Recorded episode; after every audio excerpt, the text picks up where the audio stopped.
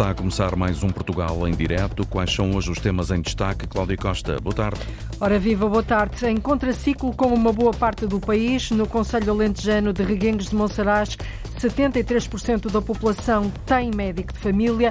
A autarquia acredita que em janeiro vai mesmo atingir os 100%. Percebo como já a seguir. A pequena aldeia de Montanha de Covas do Monte, em São Pedro do Sul, que tem atualmente pouco mais de 30 habitantes, pode vir a ser a primeira aldeia biológica do país. Possui um dos maiores rebanhos de cabras comunitário de Portugal.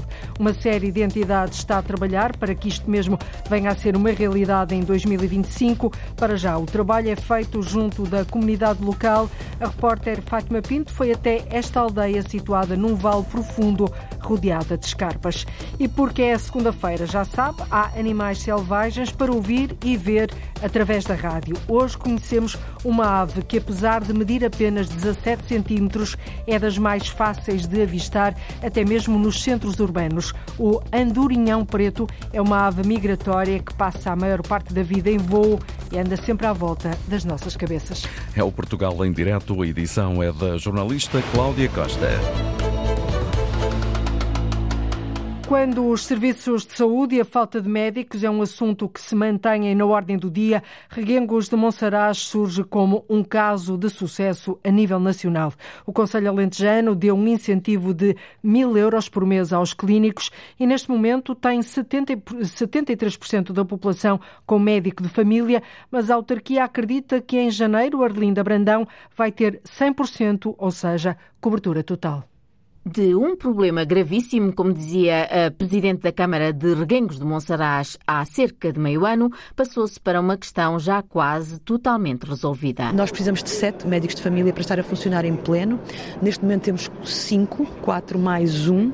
Temos a certeza, porque os convites estão aceitos, que até ao fim do ano, ou janeiro mais tardar, teremos os sete médicos, o que significa para o meu Conselho que neste momento nós temos 73% da população coberta com médico de família e que daqui a poucos meses teremos 100% de cobertura de médico de família. Marta Prates, a Presidente da Câmara de Reguengos de Monsaraz, questionada pela Antena 1, explica porque é que o seu município avançou com incentivos financeiros de atração e fixação de médicos de família. A população estava completamente ou quase completamente a descoberto naquilo que é o mais essencial, o mais fundamental, que está na nossa Constituição portuguesa, que é o direito aos cuidados primários de saúde uh, e começámos a perceber que tínhamos dois médicos para 10 mil pessoas, entendemos que tínhamos que fazer alguma coisa. E fizeram em maio deste ano. A nossa unidade de saúde familiar é uma unidade de saúde familiar modelo A, é? Uh, em que os médicos uh, recebem de facto menos mil euros do que os médicos que vão para as unidades de saúde familiar modelo B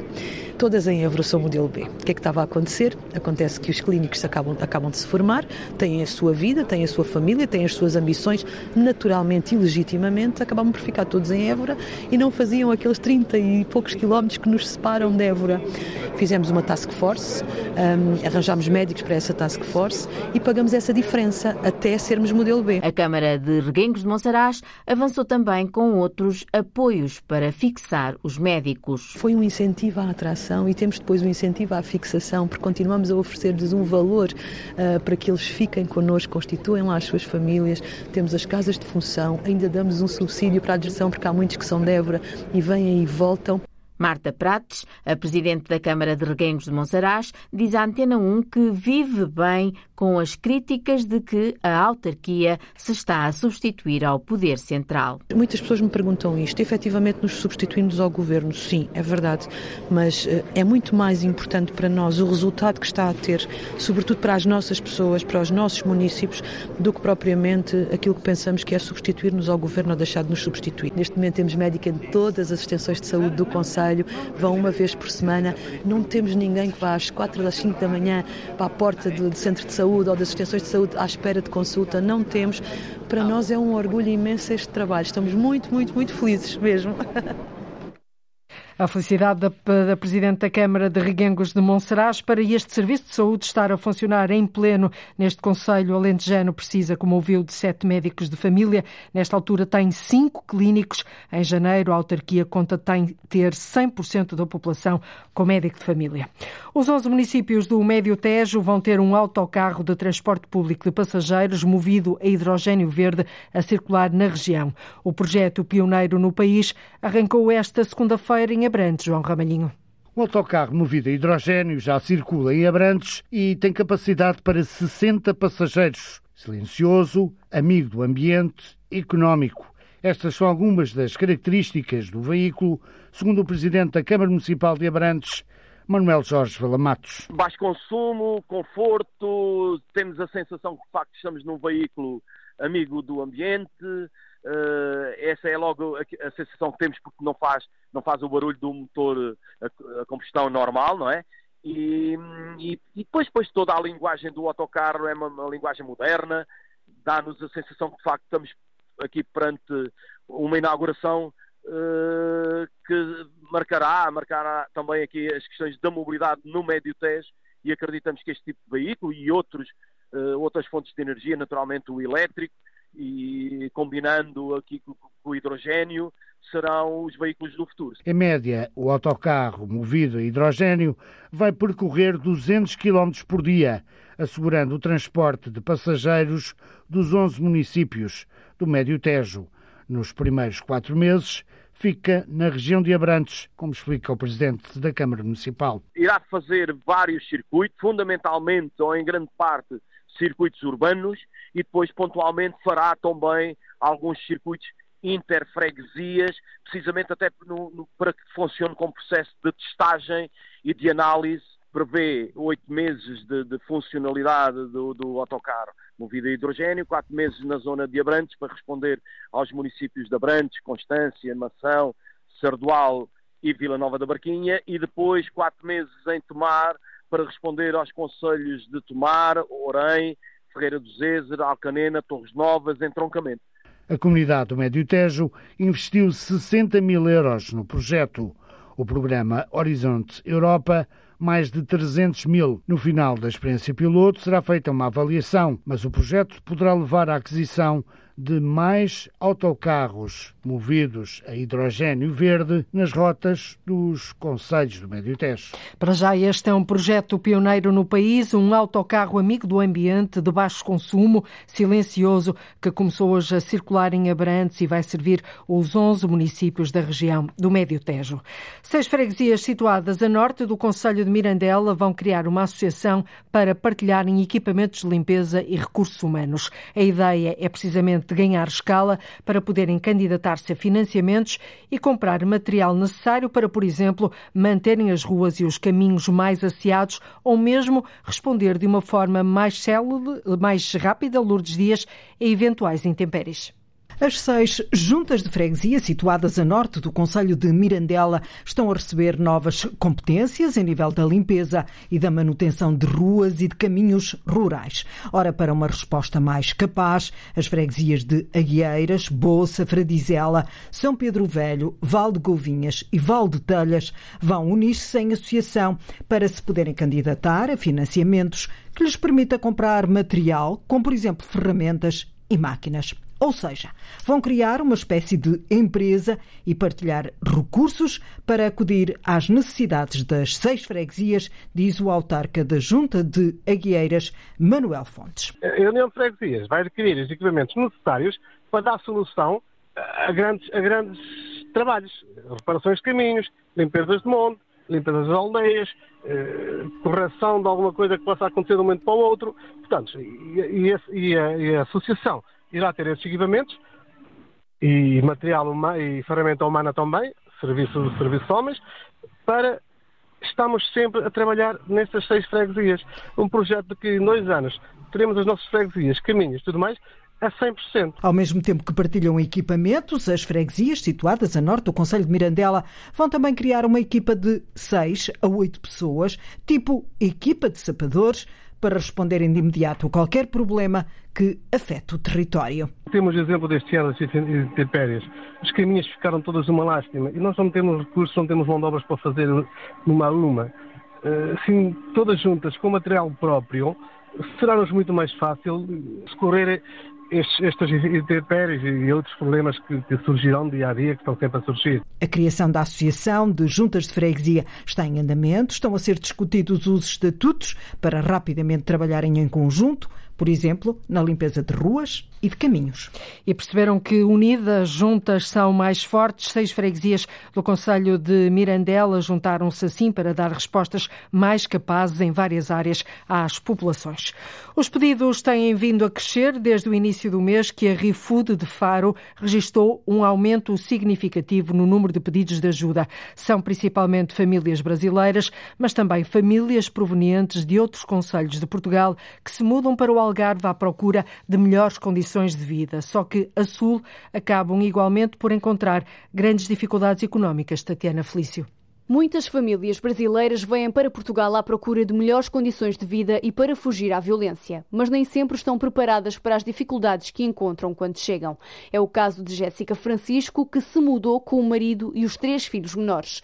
O companheiro foi o único a conseguir um emprego e as dificuldades começaram a aumentar. Então a gente tinha que apertar bem, né, os gastos, mercado, tudo, e chegou uma hora que a gente já não estava conseguindo mais, né? Então, assim, por mesmo a questão do medo de acabar ficando, né, sem condição de fazer mercado, que eu procurei ajuda. Vive no Algarve há cerca de um ano e confessa que nunca imaginou passar por tantas dificuldades. Se eu soubesse que eu ia passar por isso, eu não tinha vindo como posso dizer, eu tô aqui pelo futuro dos meus filhos. Se eu fosse sozinha, por exemplo, só eu, eu não, não ficaria. É ajudada pela ReFood há mais de cinco meses e conta que na fila de espera pelos alimentos já nota o aumento de pessoas. Antes eu ficava na, na espera um determinado tempo. Agora, no inverno, eu percebi que já aumentou. Tá, tipo, Portugal como um todo nessa crise. Com um agregado familiar de cinco pessoas, onde apenas o marido trabalha, Jéssica tem receio de, no futuro, perder o apoio da ReFood. Se não fosse essa ajuda, tanto eu quanto não sei quantas famílias tem no ReFood, eu não sei o que seria da gente. Neste momento, a ReFood de Faro já apoia mais de 500 pessoas e até ao final do ano esse número ainda pode aumentar. Precisamente os pedidos têm vindo a crescer. Na Madeira, a Caritas apoia atualmente 1.300 pessoas, algumas até têm trabalho, mas devido ao aumento do custo de vida não estão a conseguir fazer face às dificuldades. Este fim de semana decorreu mais uma recolha de alimentos na região e os produtos vão agora ser distribuídos, Sérgio Freitas Teixeira, pelas famílias mais carenciadas. Mudou o perfil das pessoas que pedem ajuda à Caritas na Madeira, uma certeza de Duarte Pacheco, responsável pela instituição na região. Nós fomos analisar até à data, por exemplo, o ano passado, no ano geral, nós apoiamos, apoiamos 648 famílias, aqui à volta de 1.900 pessoas. Neste momento, no nosso universo, estamos nas 460, 1.375 pessoas. Portanto, não se nota um aumento. Agora, o que nós notamos é um perfil diferente da, da, pessoa que precisa de ajuda. E é mais difícil da gente uh, saber quem são estas pessoas, porque normalmente têm vergonha, são pessoas que não estão habituadas a pedir. Há famílias que, mesmo com trabalho, precisam da ajuda da Caritas, tendo em conta o aumento do custo de vida. Duarte Pacheco dá um exemplo. Casal onde damos trabalho, ganha, basta ganharmos o salário mínimo, fica líquido à volta de 1.000, 1.100. Conclusão, tirando as despesas normais e partindo de um princípio que o grande fatia vai para a habitação, tiramos 400 euros, portanto, o que é que sobra? Pois se tiver crianças, a situação mais difícil ainda se torna. E isto depois é transversal não só a estas famílias com remuneração mais baixa. Vamos até imaginar mesmo um licenciado no início de carreira vai ficar na mesma aos 1.200 euros disponível. Portanto, a renda será 600 e vai bater o mesmo. Isto é a realidade das pessoas que neste momento nós estamos a apoiar. O grosso número de pessoas estão a ser apoiadas nesta natureza, porque a situação está difícil, nós não temos a solução, isto é um, meramente um contributo para suavizar o orçamento das pessoas, porque ao atribuirmos um cabaz de compras a estas famílias, sempre liberta alguma verba para ser canalizada para outra despesa. Apesar das dificuldades atuais, não aumentaram o número de pedidos de ajuda à Caritas na Madeira. Mudou assim o perfil das pessoas que pedem ajuda à Caritas na Ilha da Madeira. Algumas têm trabalho, mas devido ao aumento do custo de vida, não estão a conseguir fazer face às dificuldades.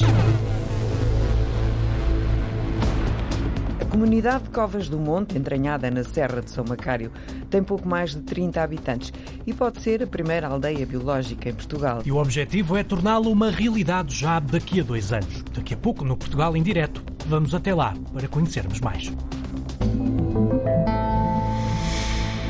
Uma dezena de trabalhadores de limpeza da Aerogar Civil das Lajes, na Ilha Terceira, nos Açores, continuam com salários e subsídios em atraso. Os problemas remontam ao período anterior a 2022, quando o serviço estava adjudicado a uma empresa de prestação de serviços externa. Os trabalhadores transitaram para a nova empresa, mas as dívidas aos funcionários continuam por pagar. Francisco Faria. O alerta foi dado pela primeira vez em meados de 2022. Na altura, a União dos Sindicatos de Angra do Heroísmo reclamava ordenados em atraso na empresa que assegurava a limpeza na Aerogar das Lajes. O contrato chegou ao fim em dezembro passado e uma dezena de funcionários continua a reclamar vencimentos, horas e subsídios em atraso. Somente eu e minhas colegas uh, que não receberam as férias uh, uh, alguns, uns, alguns vencimentos, uh, horas extras que fomos obrigados a trabalhar no tempo de Covid também não recebemos. Tem muito dinheiro, tem muito dinheiro em atraso, são logo quase 3 mil euros a, a cada pessoa. Paulo Sequeira diz que toda a gente sabia da situação. Sabia o governo, sabia, sabia o aeroporto, sabia, sabia, sabia a expansão de trabalho, sabia o tribunal, sabia o sindicato, sabia toda a gente. Isso é, isso é, isso é que o governo, isso é que o contratos aqui estavam sempre distintos com eles. Mas pronto, a gente também trabalhamos, descontamos. Este trabalhador reconhece que a atual direção da Aerogar ainda tentou fazer algo, mas não teve efeito. No fim da calção, nos a contarem qualquer coisa, ver se o tribunal resolvia, mostrar pouco resolvia alguma coisa, ou pinheirava, não sei o quê, mas o, o, o tribunal acho que atrasou um bocadinho nessa parte. A também a Segurança Social. A Segurança Social veio pinheirar aqui ao aeroporto os dinheiros da Segurança Social, mas os vencimentos não. A solução para estes trabalhadores ou passa pelo Governo Regional, como pede o Bloco de Esquerda em requerimento parlamentar, ou pelo Fundo de Garantia Salarial? A tentar aumentos uh, através de, desse meio de, solvência era o Fundo de Garantia Salarial que era para, pronto, ao menos capaz de escrever algum. Atualmente a limpeza da Aerogar das Lajes é assegurada por outra empresa. Os vencimentos estão em dia, revela o porta-voz destes 10 funcionários que reclamam direitos de 2022. Um problema é que se arrasta de facto desde o ano passado. Os trabalhadores de limpeza da Aerogar Civil das Lajes na Ilha Terceira, pelo menos uma dezena, continua com salários e subsídios em atraso.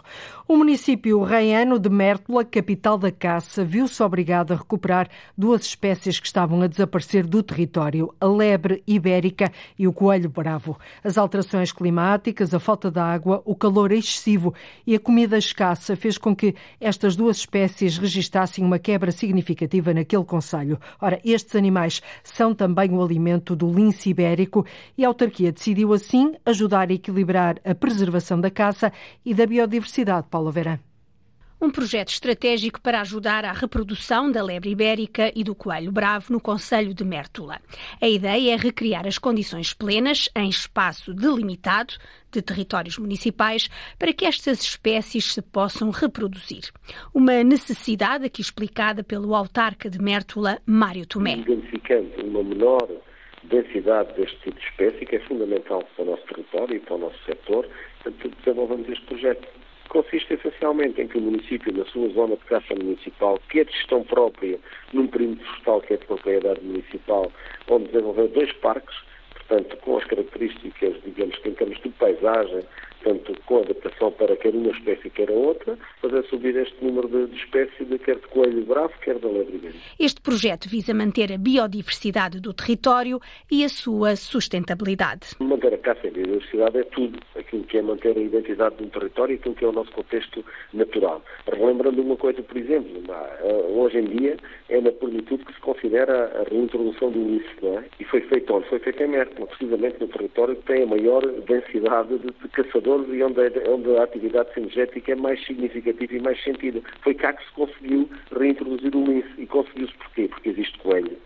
É? é a alimentação predileta do lince. O investimento ronda os 100 mil euros e, em caso de sucesso deste modelo de recuperação de espécies, o autarca Mário Tomé fala já na hipótese de avançar para a perdiz vermelha. Na soma total, ronda muito, muito próximos dos 100 mil euros é, é, investimento nesta fase, nesta fase inicial, mas que, repito, estão integrados numa estratégia coletiva global de Mertman enquanto capital nacional de caça, no nosso projeto de dar dimensão àquilo que é o nosso património natural intacto e questionado no bem, está, está também essa, essa perspectiva de, relativamente à, à Perdiz Vermelha, nós temos uma um, intenção clara de também aí poder fazer um trabalho a esse nível, que estamos em fase de estudo e de avaliação conseguir implementar. Mértola a investir na preservação da caça e da biodiversidade do território, com uma ajuda na recuperação de espécies que, devido a fatores climáticos, sofrem uma quebra na reprodução. E por isso este é um projeto estratégico para ajudar precisamente à reprodução da lebre ibérica e do coelho bravo no Conselho de Mértola. A pequena aldeia de montanha de Covas do Monte, em São Pedro do Sul, não muito longe das famosas termas de São Pedro do Sul, tem atualmente pouco mais de 30 habitantes. Situa-se num vale profundo, rodeada de escarpas, é constituída por pequenas pequenas construções em xisto e por ruas cobertas de latadas. E agora pode vir a ser a primeira aldeia biológica em Portugal. Uma série de entidades está a trabalhar para que isso venha a ser uma realidade em 2025, ou seja, daqui por dois anos. Para já, Fátima Pinto, o trabalho é feito junto da comunidade local. Ana Cruz tem 34 anos e dedica-se à agricultura e à criação de animais. Tenho mais ou menos 80 cabras, seis vacas, um touro de cobrição, uh, 12, três ovelhas, e depois temos as galinhas, temos os patos, temos os porcos, seja, muita bicharada. A comunidade de Covas do Monte, entranhada na Serra de São Macário, tem pouco mais de 30 habitantes e pode ser a primeira aldeia biológica em Portugal. Ângela Abreu explica em que consiste o projeto. É um projeto inserido na, na biorregião de São Pedro do Sul, que pretende a, a valorização aqui da aldeia de Covas do Monte em várias vertentes pretende-se tudo, tudo, tudo aquilo que é produzido aqui na aldeia, seja hortícolas, cereais, pecuária, fumeiro, broa, tudo o que for, vai ser em modo de produção biológica e, e aí vamos ter o apoio da Agrobio. Eh, mas depois temos a outra parte que nos interessa, a questão da, hum, da formação eh, que seja de interesse para as pessoas, a questão da, em termos de saúde, ações de sensibilização, rastreios, uma série de, de atividades a nível social, cultural, que permitam a estas pessoas também terem o, o, bem-estar um, que precisam e, e, e terem boa qualidade de vida. Pretende-se muito mais com este trabalho, que deverá estar concluído em 2025. Para já está na fase de diagnóstico a nível demográfico, social e cultural. No futuro, deverá ser assim. A compostagem vai ser muito incentivada, as energias renováveis, eh, nós esperamos que isto seja, que não precise de, de fios elétricos aqui, de, de, energia que venha de fora, eh, o abastecimento de água também não há necessidade nenhuma dela vir de fora, e portanto queremos uma aldeia que, que possa viver não isolada, mas sustentável. António Lopes pertence à Associação da Agricultura Biológica, presidida por Jaime Ferreira, que adianta que esta também poderá ser uma forma de dar um novo impulso nas aldeias do interior. Tornar viva uma, uma aldeia que nós queremos neste conceito integrado da biorregião, que, que, perdure e que seja até um exemplo para outras aldeias do país que normalmente estão, diria, traspas de pressão, a ficarem cada vez mais uh, com ausência de pessoas, a morrerem no fundo.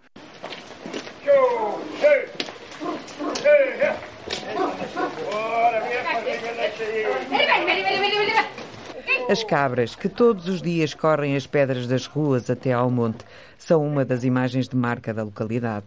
Este projeto também pode ser uma espécie de baú aberto de memórias da aldeia. E há tantas para contar.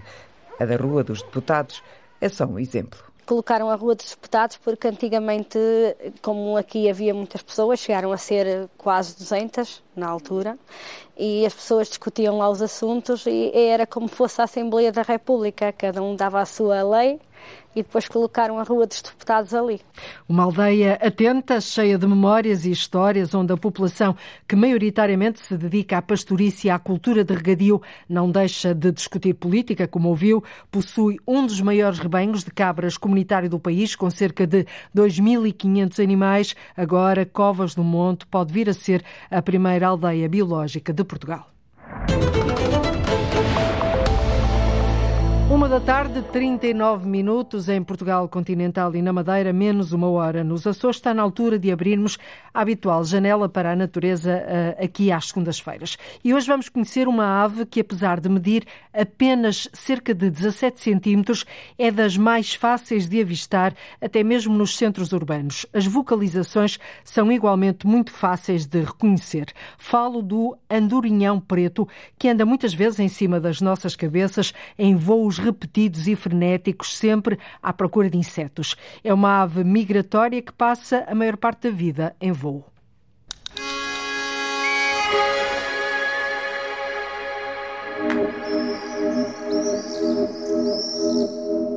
É seguramente um dos sons da natureza selvagem que já todos escutamos com agrado e provavelmente um dos mais fáceis de reconhecer.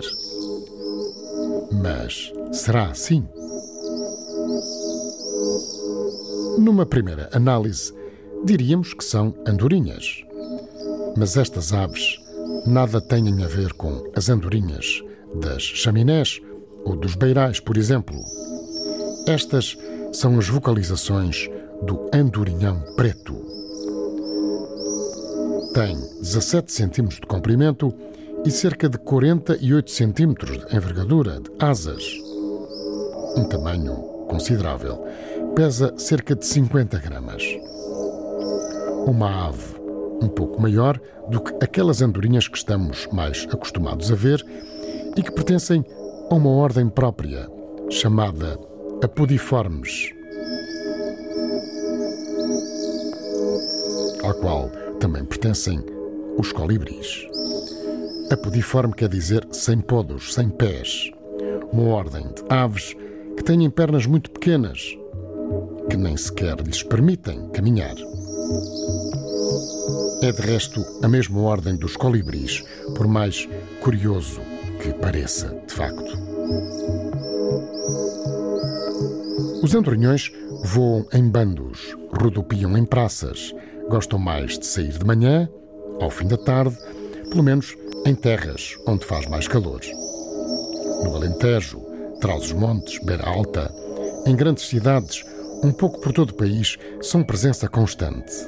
Mais evidente no norte de Portugal continental. Chegados de mais uma aventura sobre vida selvagem para a televisão e por terras transmontanas, regressamos à viatura do outro terreno e já sabemos que nos espera a dança dos andorinhões.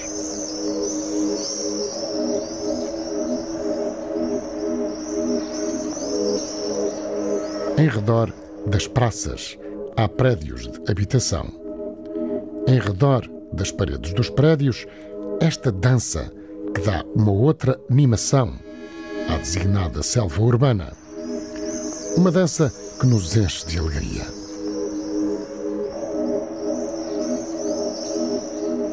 Os andorinhões têm um voo perfeito e as suas linhas aerodinâmicas já terão sido estudadas pela engenharia aeronáutica, à semelhança de outras aves, como o falcão peregrino, por exemplo. A cauda é menos bifurcada do que a das andorinhas. O andorinhão preto, também conhecido por andorinhão pedreiro, parece ter asas em forma de falcão. A plumagem muito escura serviu de pretexto para o nome desta ave graciosa, sempre, sempre à procura de insetos que apanha em voo. Há estudos que indicam que o andorinhão passa a maior parte da vida em voo. Isto fora da época de acasalamento, claro está. Os andorinhões estão aptos a percorrer distâncias de mil quilómetros ou mais. É extraordinário.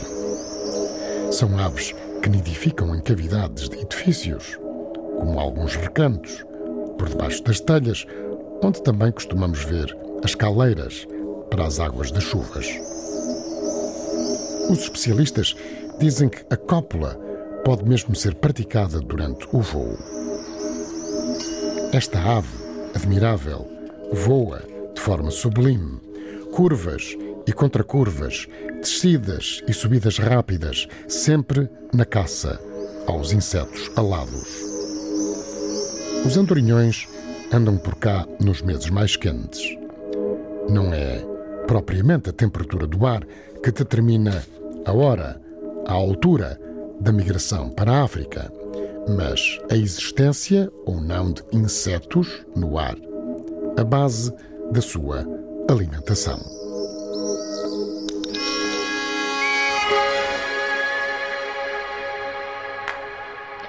Os Nossos Animais Selvagens é uma rubrica de Luís Henrique Pereira com sonoplastia e pós-produção de Edgar Barbosa, Rui Fonseca, Rui Coelho e Cláudio Calado. Uma rubrica que pode ouvir sempre que quiser, a qualquer hora, na RTP Play. A Universidade do Porto inaugura esta tarde, ao final da tarde, às seis, uma exposição dedicada ao figurado de Barcelos, com mais de 190 peças que abrangem um arco temporal de cinco décadas, 50 anos. Em direto ao telefone tenho agora a vice-reitora da Universidade do Porto para a área da Cultura e Museus, Fátima Vieira. Muito boa tarde, professora. Esta Muito mostra nasce do encontro entre professores, estudantes e barristas barcelenses. Como é que se deu este encontro? Exatamente, eu diria que é este realmente o interesse desta exposição, além destes 190 bonecos uh, de Barcelos, aquilo que nós encontramos, percebemos também, é uma narrativa uh, que mostra de que forma é que nos anos 60 e nos anos 70 os professores e os estudantes do, dos cursos de Arquitetura e de Belas Artes da Escola Superior de Belas Artes do Porto, que depois dará origem à Faculdade de Belas Artes do Porto, portanto o impacto que, que estas visitas que são feitas aos estudantes, aos barristas barcelenses, o impacto que têm na própria produção uh, artística do figurado local. Uhum. Uh, realmente naquilo aquilo que, nós, que, para os outros muitas vezes era um brinquedo de criança, estou a pensar Sim. naquele figurado uh, que, que, todos nós conhecemos, é? até o assobio, exatamente. Realmente o que acontece é que estes jovens arquitetos e artistas plásticos, levados por António Quadros, veem nestes objetos que eram apenas brinquedos, veem também formas de arte. E, e, é exatamente deste encontro, ou deste encontro, que nós damos uh, conta nesta, nesta exposição. E, e, é preciso perceber que este encontro dá-se no quadro de uma grande vontade nos anos 60 e 70, e isto é, é transversal a várias uh, disciplinas, uh, de se perceber o que é que é o Portugal rural, não é? Uhum, Para contrariar, no fundo, aquele Portugal idealizado do Estado Novo. E é nesta altura que nós encontramos recolhas de música, identificação daquilo que é a arquitetura popular portuguesa. Encontraram coisas coisas no terreno nestas visitas pouco que não estavam à espera? Eh, esta, esta, eu penso que sim, e aquilo que, que, que, acontece aqui, portanto, nós o que vamos, estamos a fazer é uma exposição a partir de uma doação que foi feita por Alexandre Alves Costa, pelos arquitetos Alexandre Alves Costa e Sérgio, Sérgio Fernandes. Fernandes. Eles, na altura, tinham 20 e poucos anos e eles próprios começaram a, a, a visitar o figurado de Barcelos e perceberam que, para além daquelas figuras feitas em série, havia um conjunto de artistas que uh, faziam um figurado de Barcelos original e começaram a fazer inclusivamente amizade, como aconteceu também com a, com a senhora Rosa, como eles chamam a Rosa Ramalho. Rosa Ramalho, a bairrista minhota que assumiu Projeção Nacional e em 1964 Exatamente. recebeu mesmo a medalha de Artes ao Serviço da Nação na Feira Exatamente. de Artesanato de Cascais. É, mas temos muitos mais. Portanto, depois temos a Júlia Ramalho, a filha, Sim, temos a Teresa Moca, a Júlia Couto, o João Couto. Uh, mas realmente o que, o que, me parece interessante é perceber como é que esta visita ou esta revisitação da, à, à arte popular eh, portuguesa nos anos, nos anos 60 e 70 tem um impacto na própria arte, porque eh, uhum. uh, os próprios ceramistas começam a perceber que estes jovens artistas procuram algo mais original, mais excêntrico. Voltar, no fundo, à essência, se calhar, não é? Uh, sim, mas voltar à essência, mas também uh, valorizarem o aspecto artístico, não é? Portanto, acrescentar-lhe.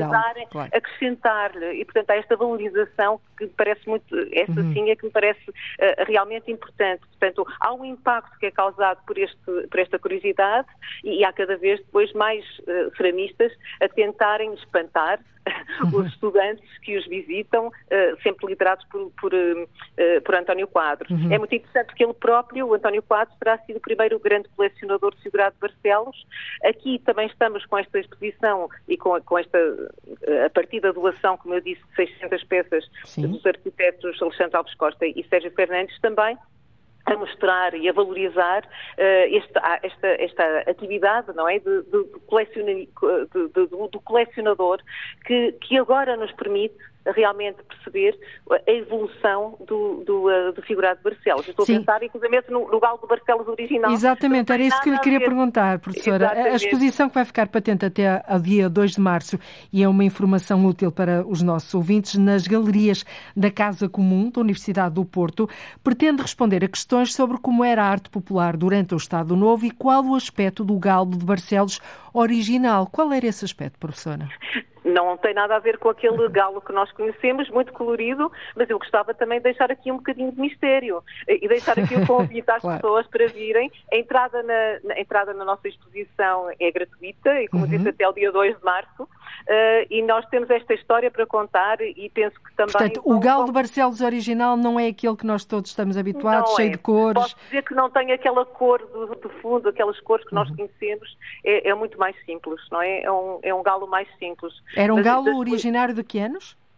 Uh, estamos a falar dos anos uh, 30, 40 e depois há alguma evolução nos anos 50, 60 que, também. Que originou aquele que nós conhecemos, os dos anos 50 60. Exatamente. Esse uhum. que nós conhecemos eh, já, já, tem, já faz parte de, de, toda esta realidade inventada. É conhecida mundialmente, nosso, em é? qualquer parte do mundo se vê um galo exatamente. daqueles, sabe-se que é Aquilo é o galo de Barcelos. aqui é o autêntico, sem retoques, não é? Sem retoques e sem preocupações de criações de narrativa, como é que era a preocupação exatamente do Estado uhum. Novo. Mas eu gostava de manter esta, esta. Vamos manter, vamos manter o suspense, até porque a exposição já vai dizer onde é que é caso comum, dizer aos nossos ouvintes, a entrada é livre, a inauguração é esta tarde às seis. Professora, um, do Alto Minho a Trás-os-Montes e ao Alentejo, os estudantes, num país pobre, os estudantes encontraram a beleza de uma autenticidade sem retoques, em contraste absoluto com a realidade inventada pelo Estado Novo. É isto que consta de um comunicado, da, de um relatório da, da Universidade do Porto.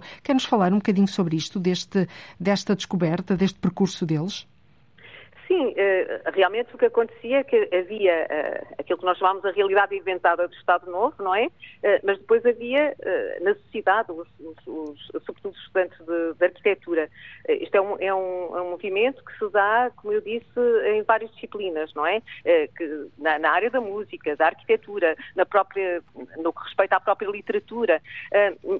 Há, há esta vontade de se conhecer a verdadeira realidade do país. Uh, e é isso que eles, que eles descobrem e fazem levantamento. Por exemplo, o professor Sérgio Fernandes, que é um dos colecionadores, uhum. uh, é, é, também o autor de, de, um, de, um, livro imprescindível hoje para se perceber o que é que era realmente a arquitetura portuguesa neste tempo. Uh, e, e, sobretudo, aquilo que nós encontramos é uma autenticidade sem retoques, como também temos vindo a dizer no, no, uhum. nos, no, nos, comunicados, e, e, que depois o próprio Estado Novo vai, vai dourar, não é? vai retocar, vai, não é? Vai retocar. E por isso é que este, este Galo de Barcelona... E dizerem também uma realidade inventada pelo Estado Novo. Completamente inventada. E é muito interessante porque esse discurso contrasta uh, com, com, realmente com, com a, a, narrativa que foi criada pelo, pelo, Estado Novo. E realmente o, este Galo de Barcelos é simbólico também nesse sentido, não é? Uh, vamos ver, se virmos o Galo de Barcelos original, percebemos que é um, é um Galo de Barcelos não retocado. Uh, portanto, aquele que nós conhecemos... Mas esse é que é o original. Este aqui é o original. E que vai estar logo, na, vai estar logo exposto na, na exposição, uh, que abre às seis da tarde, na Casa Comum, Exatamente. na Reitoria da Universidade do Porto. Em que local é que fica, professora Fátima Vieira? Fica na Praça Gomes Teixeira, é mais conhecida Praça como dos Praça Leões. dos Leões, exatamente. E, portanto, entrando pela, pelo edifício da Reitoria e virando à esquerda, estão lá também a Sindalética, temos a, as galerias da Casa Comum, são três grandes salas, onde encontrarão então estas cinco décadas de de figurado de Barcelos. Muito bem. E deixe-me só acrescentar que há pouco, quando estava a falar de Alexandre Alves Costa e Sérgio Fernandes, uh, foram eles, no fundo, que deram origem a esta exposição. Eles começaram a colecionar essas peças quando eram estudantes, percorriam as barracas de feiras e descobriram peças produzidas manualmente. Foi assim que tudo isto começou, Exatamente. Não é?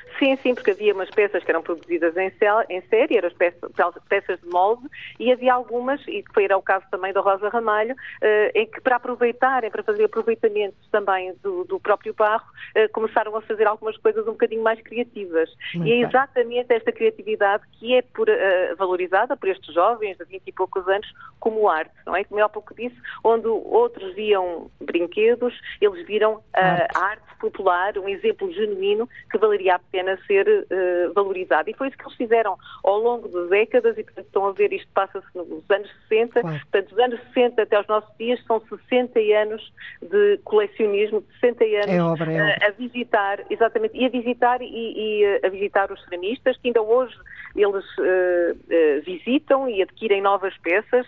já nos têm dito que depois da doação que foi feita no, em, em, em 2022, portanto, no ano passado, já têm mais peças.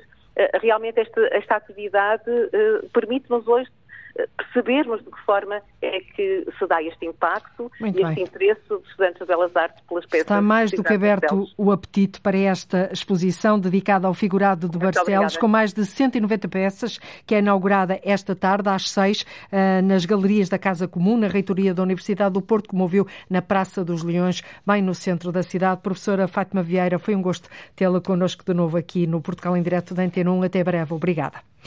E hoje começa também o Cinanima, o Festival Internacional de Cinema de Animação de Espinho, com um recorde de participações. 130 filmes a concurso, Isabel Cunha.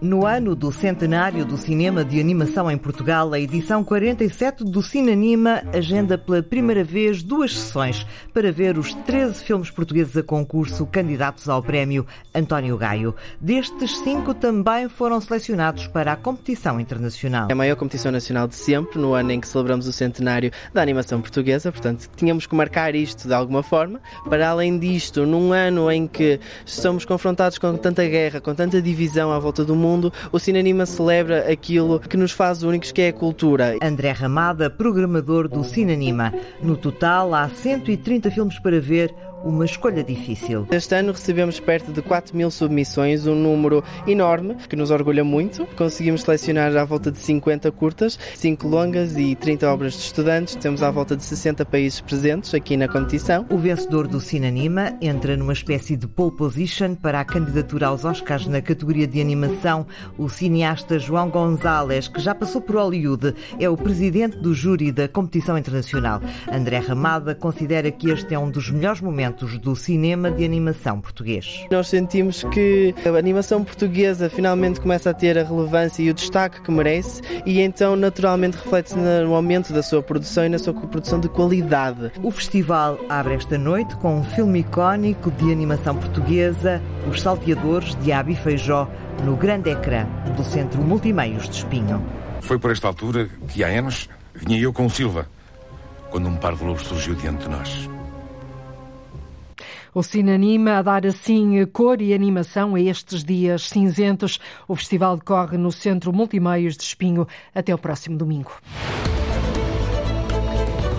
É tudo por hoje. Chegamos ao fim de mais uma edição do Portugal em Direto, o programa que liga o território de uma ponta à outra. Ligamos o norte e o sul, o litoral, o interior, o continente e as ilhas, todos os dias na rádio, à uma e um quarto da tarde. Caso não consiga escutar em direto, pode sempre recorrer à internet. Voltamos então a, a, amanhã, ao uma e um quarto. Até lá, fique bem.